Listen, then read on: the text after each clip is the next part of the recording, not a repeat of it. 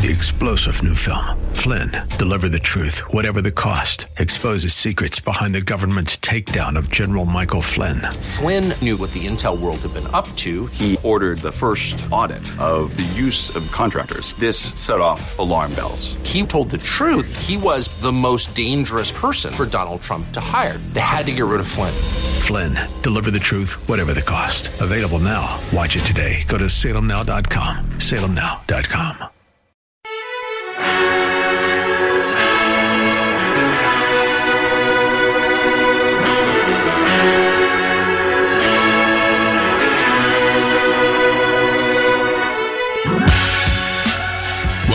the Bullington Capital Report, hosted by Bill Bullington. For the next hour, you'll receive information on current market conditions and trends that could affect your financial future.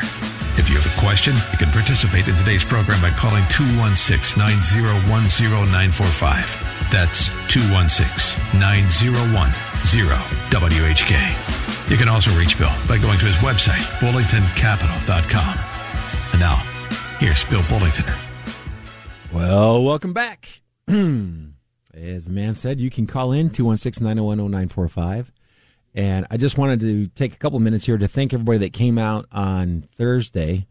Wow, that was a uh, it was a big crowd, and uh, it was a lot of fun. We had uh, I think I had more fun in that seminar than I have in months, so um, that was pretty nice. And uh, again, just thanks for coming out. If you have a question, if you wanted to see a copy of the material that we were talking about uh, during the the seminar, feel free to uh, email me. And anybody that's out there listening, you hear something on the show and you'd like to see a copy of it, or you'd like to be put on our, our mailing list. Uh, I work with a couple different professional marketing firms, and they go out and screen stories for me, and then I get to pick which ones I want to see you to see, and uh, then I get to they actually write a little letter. I get to edit that letter. Um, it's uh, interesting how uh, people in the same industry actually have some differing opinions, uh, but not not that often actually. But I do go through and I, and I edit the letter before I send it out, and uh, there's a lot of good stuff on there. I mean, it, it's amazing. I have I'm so thankful that we have this kind of technology. I, I do all this stuff on the internet. I mean, it, it's all done online, and it blows my mind. It just blows my mind. And, and I also wanted to thank there was a someone that came to the seminar. I didn't get permission to use his name, so I just you know you, are anonymous. Uh, you know who you are. Uh, you talked about the BlackRock. BlackRock had put out a letter, and so this guy must really watch closely because I, it was like within a day or two of that letter that, that he was talking about it. And uh, BlackRock is the largest asset manager on the planet or at least in the United States. And uh, they're bigger than Fidelity and they're bigger than Vanguard. And Larry Fink, who's the CEO of BlackRock, had put out a letter to CEOs and he'd put out a letter to the people that invest through BlackRock. And I use a lot of their product. And uh, they're they've gotten that big for a reason. Their guys, those guys are really good, and it's really interesting. Um, so I, I, thought I would just instead of uh, boring you to death talking about it, I thought I would just read some of the sections on it because I, I, this is really, a, it's kind of a big deal. And uh, again, thanks for the person that uh, brought this up. I would have seen it anyway, but the uh, it, that guy's following BlackRock closer than I am. That is hilarious.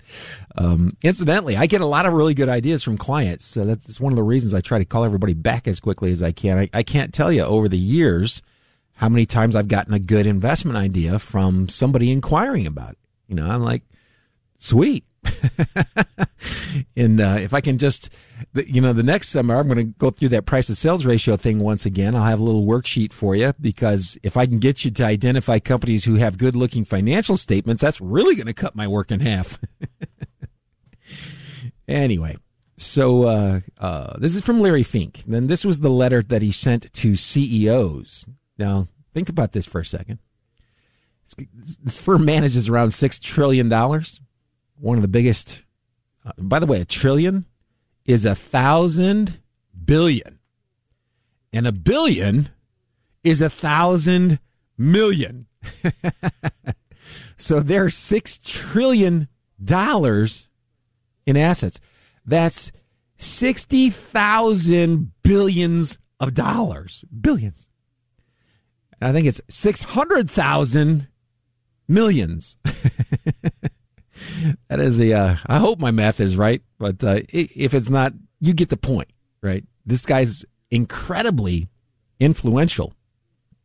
And I started thinking about this after the uh, seminar. Like, that guy, Larry Fink, uh, you know, he's the head of that com- company, and he's probably as powerful as the Fed, which is actually the most powerful uh, organization on the planet, arguably, uh, not from a military standpoint, but from an economic standpoint.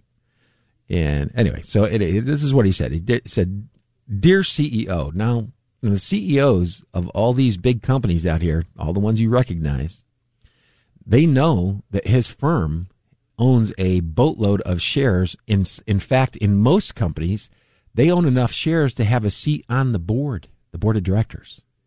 So they can be very influential. That's why it's important to kind of pay attention to this stuff.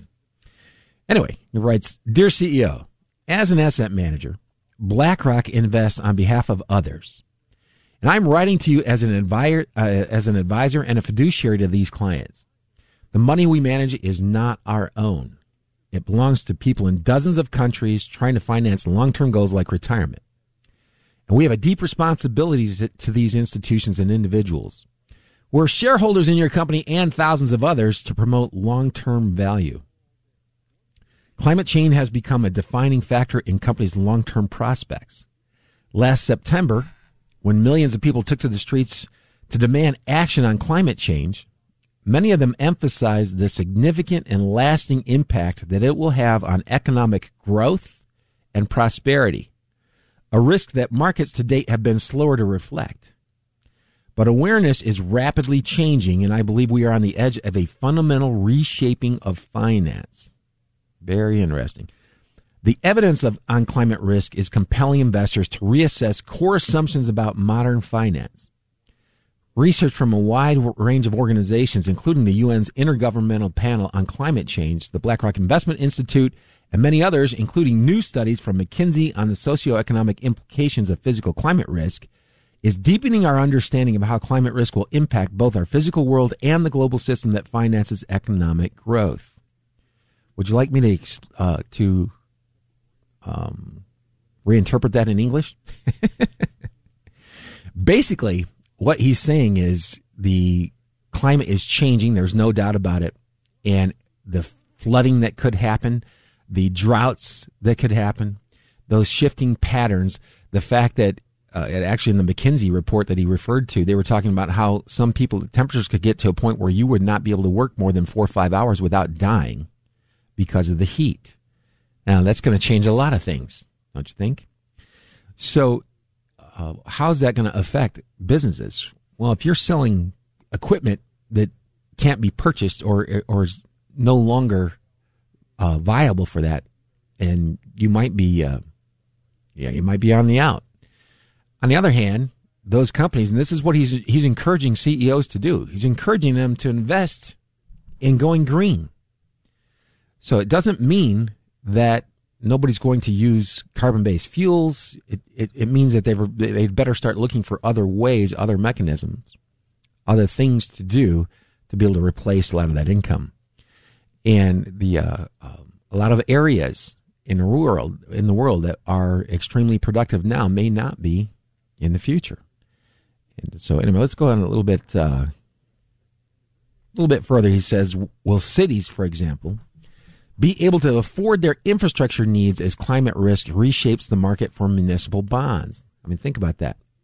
If you're New York City and suddenly you're under a foot of water, or the the water starts creeping up, and you guys decide to start, you know, building the infrastructure needed to handle rising uh, tides or just rising water levels. I mean, imagine how much, how expensive that would be to be able to put New York City on stilts.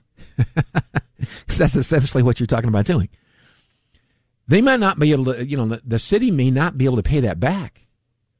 They may have so much in, in cost and expenses that the income tax that they're generating may not be able to pay that back. So that's what he's talking about. It's like, this is an alarm bell. Get ready.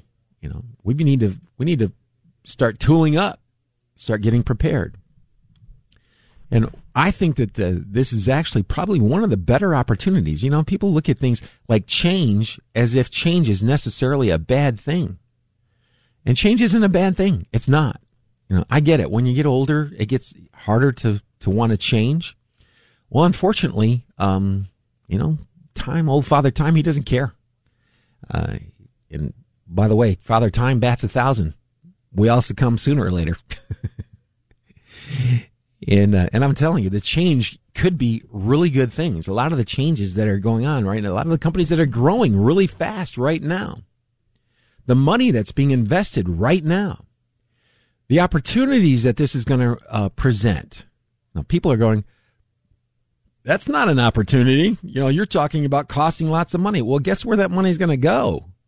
It's going to go to companies who are fixing those, you know, buildings, building the the barriers that are creating the new technologies that will get us off of the carbon fuel or at least reduce the demand so that uh, we can try to address climate change. And there's opportunity there.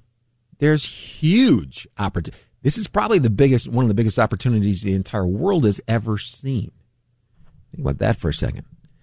Anyway, so uh, will cities be able to afford their infrastructure needs? The climate risk reshapes the market for municipal bonds.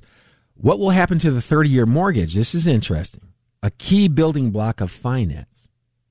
If lenders can't estimate the impact of climate risk over such a long timeline, remember 30, 30 years is a long time. What he's saying here is banks that make 30 year mortgages, they may not be willing to do that because they don't know what is going to happen 30 years from now. And since, and uh, let me go on, on a little bit further if the lenders can't estimate the impact of climate risk over such a long time, and, and if there's no viable market for flood or fire insurance in impacted areas, that was actually part of a question. What happens if that happens? Remember when the hurricane came through Florida? Uh, actually, the uh, what was it? Three hurricanes, three Category Five, three years in a row. That had never happened before, at least not since we'd been recording the weather. So that was the first time. You know how they always say there's a first time for everything? You should see what the flood insurance is like in Florida, the cost of insuring that. And that's what they're talking about. You know, if you wipe out enough uh, buildings and houses, and the people that got their houses wiped out can't afford to pay it, and they end up having to file for bankruptcy, what does that do to the banking system? That's what they're talking about. And if the 30 year mortgage disappears, now what? You know, and uh, that would be, yeah, that's a big, that's a big risk. So we're not there yet, you know, but identifying these things and planning for it, I think is, is the smart thing to do. And that's what these guys are doing. So here, anyway, investors are increasingly reckoning with these questions and recognizing that climate risk is investment risk. Climate risk is investment risk. I get it. Now, how do you build a car if your if your factory is two foot underwater? yeah, that's pretty tough, right? Yeah. The, the nice uh, thing about all this is, by the way, there is there are solutions to all these problems, and we're we're already working on them. Anyway, I'll just finish this up for you. So Investors are, are increasingly reckoning with these questions and recognizing that climate risk is investment risk. Indeed, climate change is almost invariable the top issue that clients around the world raise with BlackRock. Now think about this for a second. This is why capitalism works. This is how capitalism works. You go to the largest asset manager on the planet and you say, Hey, we need some help. Why do we need help? because our companies may not survive if we don't adapt. And since you guys own a whole ton of our stock, we want to know what kind of ideas you have.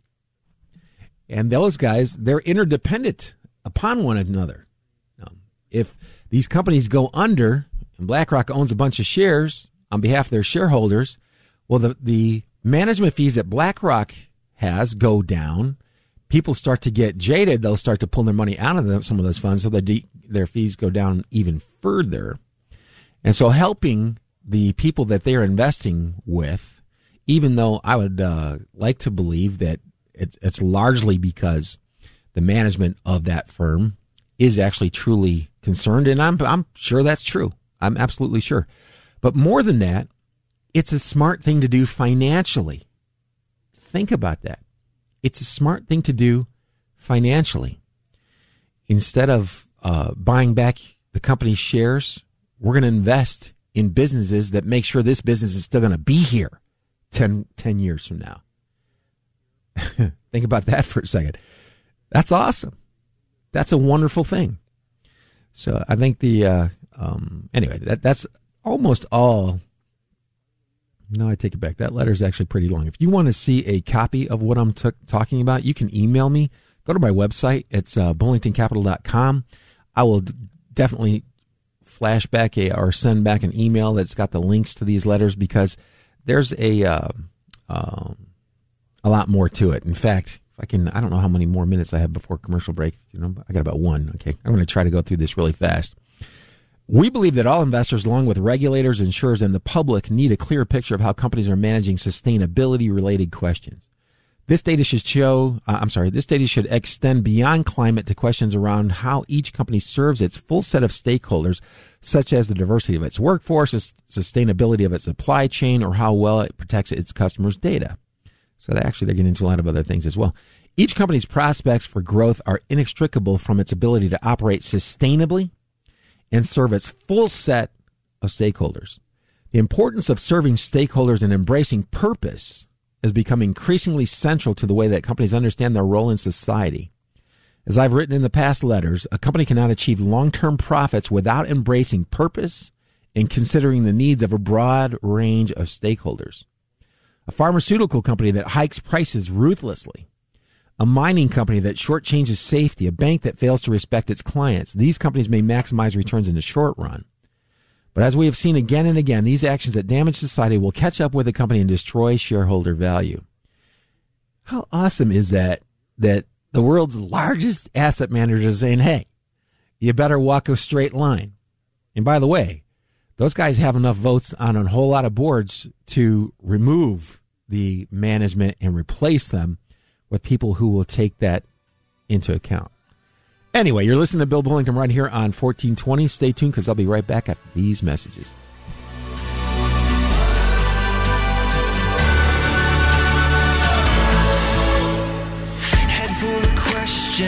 How can you measure up to deserve affection? To ever be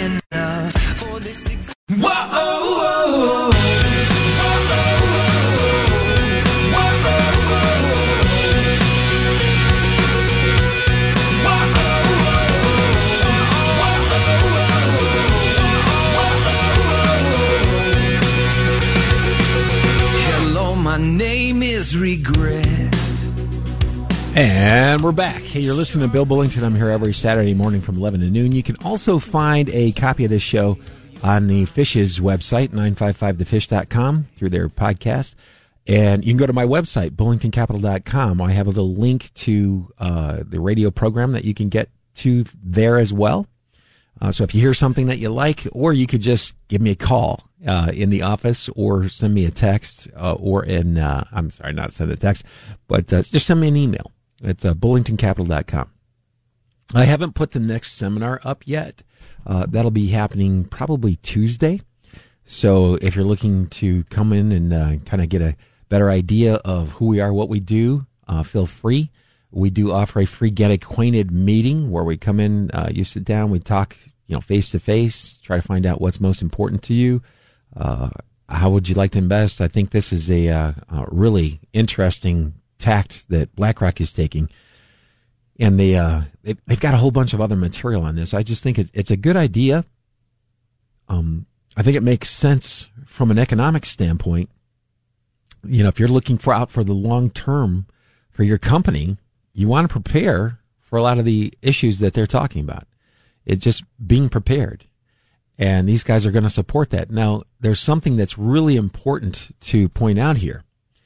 I think that some of the uh, people, uh, there were more than there was more than one person that had actually talked about this to me after the the uh, seminar on Thursday, And I think they were under the impression that all the companies were going to not be invested in, or they, BlackRock was going to pull their money out of all the companies that don't meet certain requirements.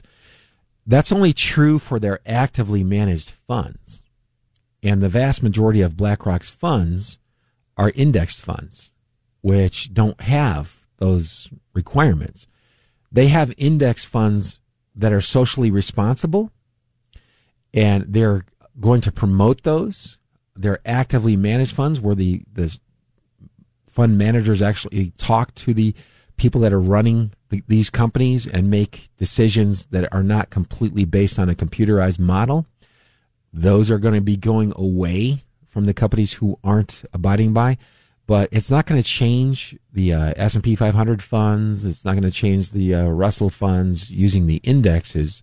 They're just making this available in addition to that. So, just what you need, right? Another uh, another choices. I think I don't know how many thousands of funds there are out there, but this is let's just add a whole bunch more to the mix. I'm just kidding, but I, I think it's a really good idea. I think it's a phenomenal idea. Um, and, and this is how capitalism is supposed to work. A lot of the things that, that he's doing, uh, are things that the, the government would really love to be able to do. A lot of them would, but a lot of them don't. So with capitalism, you have a, an ability for companies to interact with and uh, make adjustments or help the other companies make adjustments to be longer term and to be more sustainable. I mean, how many times have we seen a, a company that, that ignored a whole lot of the risks and then ended up paying for it in the long run? And then the shareholders end up paying for it because they didn't take the appropriate actions they needed to to stay safe enough to stay around. You know how tragic that is when it, when a company goes belly up because they didn't take precautions and they get sued out of business? That, that, it ruins lives. It totally ruins lives. So, um, and this is how this is supposed to work. And it's very encouraging for me. Say, hey, you know what? I like solar. I like the fact that GM is building a battery plant in Youngstown that's going to cost $2 billion that they're going to spend in Ohio. I like that. Okay. That's a good thing. Change is not a bad thing. This this type of change is a good and it and it's necessary. And it would be really hard to do that in other areas of the world that have, especially a lot of the, the larger populations. Uh, actually, you know, now that I think about it, it, China has the ability to move very quickly because it's a dictatorship, you know, but I am not promoting a dictatorship at all. But the, uh, uh, anyway, that's what I like about the free markets and competition. You know, somebody to get to the top of one of those really big companies, you've got to be really smart. I mean, really smart. And you have to be a little lucky. There's some luck involved. Uh, but it, it's just so refreshing to see that people at really high levels are taking this seriously. I remember Cummins engine. I don't know whatever happened to these vehicles, but they, they had uh, hooked up with some other companies and were making some um, vans for FedEx and probably now Amazon. Yeah, that actually had these braking systems that recharged batteries, so they were like partly um, run on batteries, which I think is you know it was a hybrid. That's cool. It increased the gas mileage by twenty percent. You know how many of those trucks there are on the road? Uh, incidentally, that's where a lot of this stuff, you know, everybody talks about the, the cars. Well, the cars do use an awful lot of gas, but it's not the only use. And industrial uses for gasoline, oil, petroleum based products are, are significantly greater when you add them all up and uh, compare it to the automotive, you know, the automobiles. Because you, you got jets, you have diesel trucks, you got trains, the, uh, all that stuff cars are a big part of it. That's a, that's a huge part, and it's the part that everybody sees because when you're out on the road, all you see are cars. you don't see all the planes or the trains or the trucks or the diesel engines or the back end loaders and all all that kind of stuff. But you add it all together, it's actually bigger than the automobile market is. So there's a uh, it is just fascinating to me. I am just fascinated every every day. I love my job because I get to read about this kind of stuff, and to me, it's interesting. I like to see how things are progressing. You know, you've heard me talking about 5G for a long time. You heard me talking about uh, cell phones at one point in time. If you remember back to 1996 when I first started this show, it's hard to believe that it's been that long. 1996. And at that time, I was talking about these newfangled cell phones where you were actually going to be able to watch video on your, and they didn't have, they weren't called, called smartphones yet because they didn't exist. And, uh, but they were coming. And for the last couple years, you've been hearing me talk about 5G. And before that, you heard me talking about the electric cars. And that's not because I'm a genius. It's because I read a lot. Those things were just starting when I talked about it. So they weren't all that well known. Uh, a lot of companies came and gone, uh, have come and gone, uh, which is normal. That's one of the reasons you want to diversify when you're investing. And, and you're, these guys are bringing up really good points about about investing, you know, for investors. Why do you want to prepare for a greener future? Because it's the smart thing to do financially. Now, see, this is where you get them. This is where you sell everybody. everybody jumps on board. You know, you talk to Trump about his hotel in New York City that may be underwater. He's going to change his tune immediately. I don't know what his tune is on that. I'm sorry, I shouldn't say that, but uh, I know he's he's got to be concerned about it. Hey, Trump, man, you own a bunch of property. What's going to happen when it's two feet underwater? You know, and uh, or what's going to happen when the the guys that are cutting your grass have a heat stroke and die, and uh, it's on your property. so there's a uh, there's going to be a lot done, and it's being done, and, and it's just so refreshing. And, and by the way, you know, you hear a lot of negative stuff in the news. It outweighs the positive stuff. Uh, and being human, where we have a tendency to lean more towards or pay more attention to negative news, there is an unbelievable amount of positive stuff going on. I mean, it's it's ten times greater than the negative stuff. But the negative stuff is the stuff that gets all the headlines. And I'm just here to tell you, it's not that bad. It's good. We have all the technology we need today, if we could get it implemented, to be able to solve every world problem we have. And that hasn't changed. You've heard me say that for 20 years now. By the way, what year is it again? 2020? I started in 1996. Think about that for a second. Man, that scares me. I can't, I just can't believe I've been around that long. I never thought I'd live this long, by the way. But the, uh, anyway. I'm only 56, 57 in another week. And, uh, but boy, has that time just flown by. And, uh, and again, I'm just, I'm, I'm amazed and I'm more confident today than I have been in the future. Here's the thing I feel, uh, that, that makes me feel a little uneasy, not for me, but for the public. You've got interest rates that are under 2%. Okay. It's really hard to live on 2% and a two percent interest rate on a, on a million dollars is only twenty thousand dollars a year. Okay, that's a that's hard. Those are typically your higher guaranteed rates from governments, government-backed bond securities. The ten-year Treasury, I think, is one fifty or one one point five or one point six. That is a uh, boy, is that tough. So now you're talking about a million dollars and only generating sixteen thousand dollars a year. You know, so that's hard. The good news is stocks are not undervalued. I'm sorry. Uh, that's bad news. Actually, good news is stocks are not overvalued, uh, at least by not a lot. They're right around the area within 10 or 15% or so of where they should be. The fact that BlackRock is mobilizing, the fact that an investment manager is going into companies and saying, hey, you know what? We own a ton of your shares. We're your shareholders.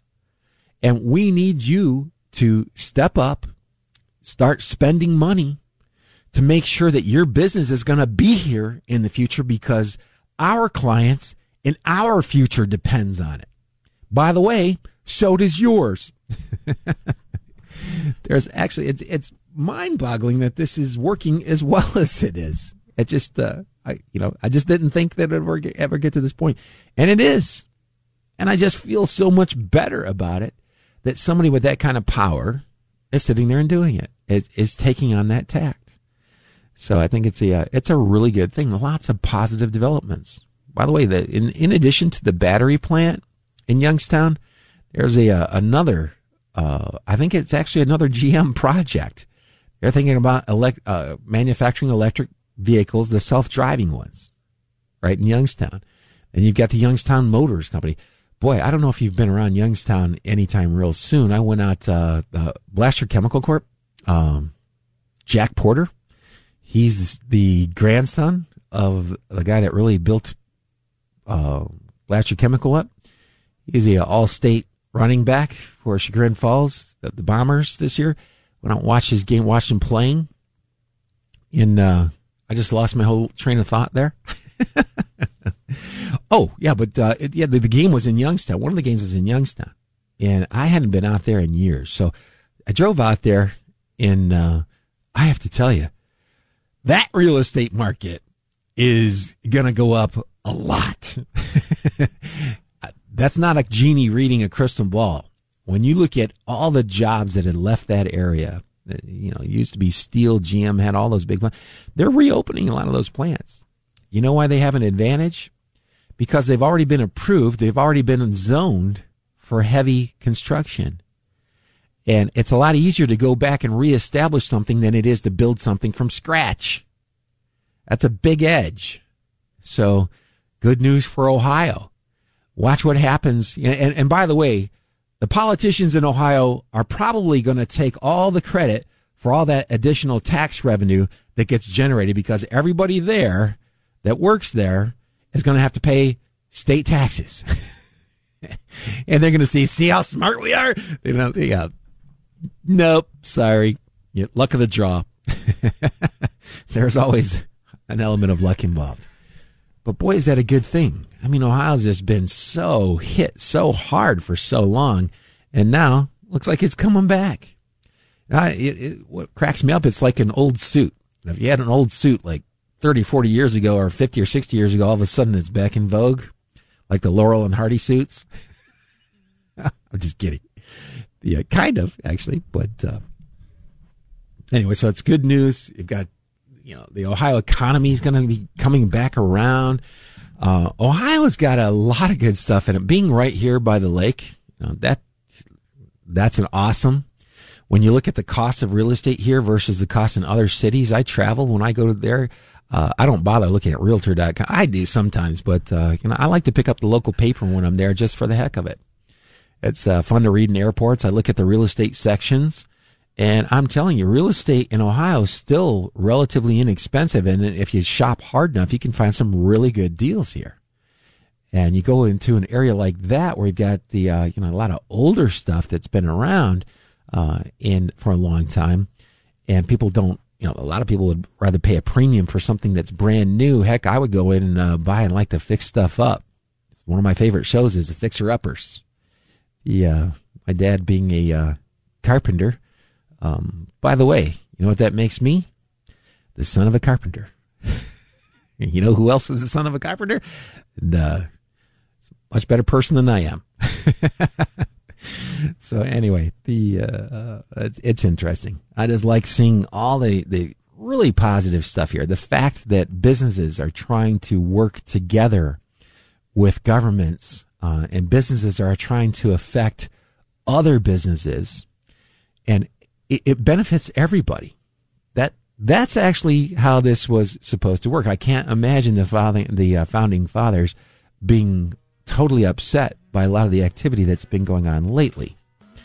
I hear the music. That means I have to take a real quick commercial break. If you'd like to talk, call in or ask a question, 216 901 0945. I'll be back right after these commercial messages. just how long I've been asleep. It's time, time to rise, wake from all this slumber.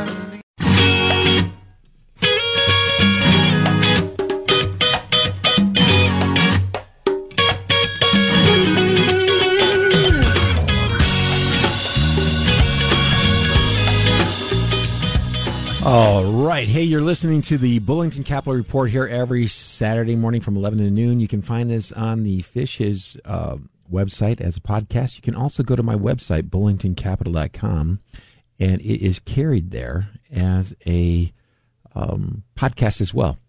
And it's done from uh, iHeartRadio. So there's a little tab there. If you heard something, you want to go back and re listen to it, you know, feel free.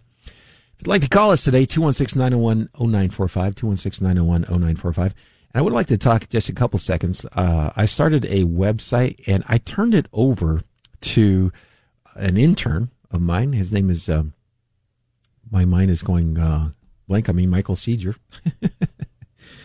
yeah, so he's been running it and he's been doing a very good job. I know a lot of people like to uh, um, do this sort of thing. It was actually, it, it's a money management method that I used, I copied it actually from some big portfolio managers from years and years and years ago. And now this same strategy is actually being employed by some exchange traded funds. They have a big edge over the rest of us because they get to convert a lot of long term capital gains into short term capital gains. I'm sorry, it's the opposite. Short term capital gains into long term capital gains and the amount of effort and labor that it takes to do this yourself, I'm not sure that it makes sense to keep doing this anymore. And I only do it because it's fun.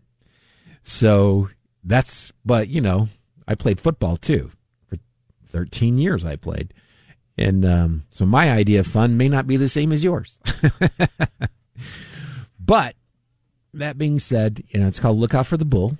And uh, a lot of the, you know, he publishes the list every day. On Friday, uh, the market was down quite a bit, and people were very concerned over the. They've been extremely concerned ever since the market hit new highs. They all everybody's afraid for the next big downturn, and like this is it. This is going to be the big one. Nah, it won't. The uh, there aren't enough things going wrong yet to to make a huge correction, and markets just correct. And whatever the reason is, they correct. And if you could actually forecast that accurately, one time, if you could, if you could pin one 5% drop one time, I could show you how to get enormously rich. That should tell you how difficult that is. And I'm only talking about a 5% move in the S&P, which it does four or five times a year. So if you could get that right, get, but see, the, here's the thing. You got to do what everybody's trying to do that I hear them talking about. When I walk past, by the way, it's pretty funny at a, at a seminar or I'm out somewhere where people know me. When I'm walking past and they're talking about where they think the stock market's going to go over the next few months, they get really quiet. if they know me. because they know I'm about to tell them how they can't. And, and I'm going to say, I'm going to give them the same uh, spiel I give everybody. Listen, I got $10,000 that says you can't do that. If you try to do that and you succeed, I'm going to give you the $10,000. If you don't, you're going to owe me 10,000. Now, how sure are you? Okay. And by the way, if there anybody ever does take me up on that, the uh, I'm going to I'm going to do the technique because it's very inexpensive. You don't have to actually use a lot of money. It's like buying a lottery ticket, basically. So if if I ever do lose that bet, believe me, I will have purchased the lottery ticket and I will make 10, 15, 20 times the amount that I paid you. so that that'll be awesome. Uh, anyway, I'll uh, I'll stop talking about that now. The uh, I, I, will talk a little bit about the uh, Look Out for the Bull website. That's the one that uh, I put together and I have to apologize. I was going to write a letter this week, and I just got so busy uh, that uh, I will get a letter out there. But markets are right around where they should be, and see, this is this is the perfect scenario for somebody like me and for most people. So I, I you know, I know you can't make it, you can't get by on a two percent CD. There are a lot of funds, exchange traded funds, that have two percent dividends. The dividends, by the way, for most of these funds are taxed at a lower rate than than CD rates are taxed at. And over time, the dividends have a tendency to go up. Now, we're not allowed to guarantee that. We're actually not allowed to guarantee anything. But there are lots of funds out there now that are much better than funds of old. They've improved, got more data. Uh, you can do more stuff. You know, they, they add other criteria. And I think the next radio program is going to, that, the next radio program and my next seminar is going to be like the criteria that matters. You know, what really matters? Does the coronavirus matter? Probably not. No, no. Yeah. Did the uh, uh, tariffs really matter a lot? I don't know. The market shook it off and went to an all time new high. What do you think? What did it do? You're all saying it was going to crash. It didn't. Uh, and uh, actually, every crash that's ever occurred during my lifetime, the market's recovered from. And by the way, it's recovered from every it's recovered from every crash that's existed since they started trading stocks out there on Wall Street. You know, when they only did it for a couple hours a day. So, and there's a reason for that. There's a reason for that. We talked about that a little bit at the seminar, and I'll probably talk about it from now on. You know, the way that our economy is set up, it's a self healing process. It's a beautiful thing. And I'm just amazed that it was invented or dreamed up before anybody had a computer. it just shows how smart people are. People were very intelligent back then. They just didn't have the luxury of a couple hundred years of writing and printing and saving the, and sharing the data. You know, every time one uh, country overran another country, they burned all their books. Kept setting us back. You know, who knows how long that, what they might have known that, that got destroyed somewhere by the, you know, by Attila the Hun. uh, so, uh, anyway, I'm really happy to be alive now to see a lot of the things that are going on. I remember back in 19, I think it was 1995, uh, and it was about a year before I started doing my radio program. Um, sitting with a group of people. Uh, actually, it was a, uh, um, I think it was, I can't remember. It was Civitan or one of those groups, and it was a local group. I, I was in there. Uh, I was a member, and they were asking uh, me what I thought about the economy because they knew what I did for a living. And I was talking about it, and I was talking about all the developments that were going on and people were literally upset with me for being optimistic. They were upset because I was optimistic. you imagine that? The S&P 500, by the way, was around 600. Actually, a little bit lower than that. 600. You know where it is today? 3,225. You know what? I was not nearly optimistic enough. and people at that meeting, they were literally disgusted. They were so mad. and they blamed it on me being young. You just don't know any better. No, actually, I just study history. That's it. Economic history. I don't know anything about, well, very little about political history or all that kind of stuff. Yeah, but economic history just it's just always been kind of fascinating. And what's really fascinating and is the, and here's what you do. If you don't really want to go to college, a lot of schools are going to be really upset with me over saying this. Here's what you do. Sign up for business school. Take accounting one, two, you know, first two classes in accounting. Take the first, you know, probably first three. And then study real hard on that. Uh, take statistics one and two. Take money, credit, and banking quit college and start a business. if you want to be really successful, that's what I would do. That you would, uh, you'll learn everything you'll need to know. You'll, you'll know why the economy works if you get a good econ professor and explains the money, credit, and banking thing very well. That's a, uh, that's awesome. You know, and it's there. We're not, by the way, we're not the ones that invented it. We're the ones that have made the best use of it so far. That may change at some point in time. Maybe another country overtakes us. Right now, we're only 5% of the world's population and 20% of the world's uh, output. Uh, there is, I get, everybody keeps talking about one world currency. I'm like, uh, have you been paying attention? there is one world currency. It's called the dollar. You might have heard of that. I, I'm laughing because I know all the academics are getting, they get upset every time I say stuff like that. It's an oversimplification, but the reality is, you know, the dollar is the strongest currency in the world. Will it always be that way? Probably not. And actually, I think that's an unfair amount of pressure to put on the United States. We're only 5% of the world's population. Let the other guys step up.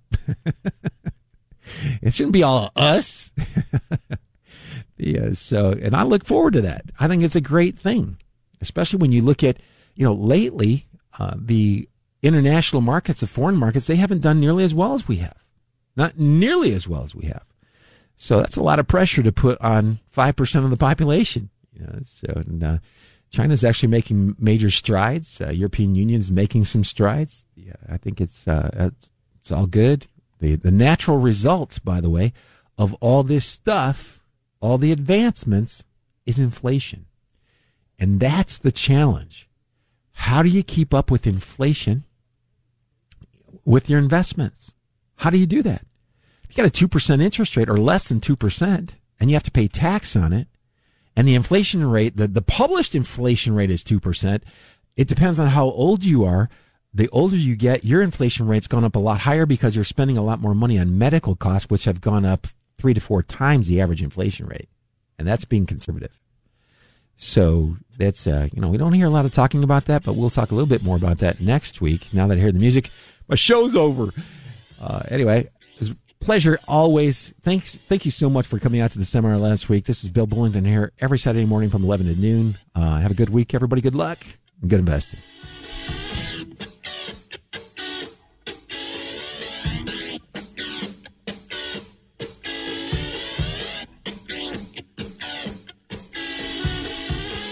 Just caught another edition of the Bullington Capital Report, broadcasting every Saturday at 11 a.m. on AM 1420. The answer. If you have a question and you'd like to speak to Bill personally, you can call him at 330 664 0700. That's 330 664 0700. Or online at bullingtoncapital.com. That's bullingtoncapital.com. Past performance may not be indicative of future results. Therefore, no current or prospective client should assume that the future performance of any specific investment, investment strategy, including the investments and or investment strategies recommended and or purchased by advisor or product made reference to directly or indirectly will be profitable. Different types of investment involve varying degrees of risk, and there can be no assurance that any specific investment will either be suitable or profitable for a client's investment portfolio. No client or prospective client should assume that any information presented serves as the receipt of or substitute for personalized investment advice from the advisor or any other investment professional. The preceding program has been paid for by Bullington Capital Management, LLC.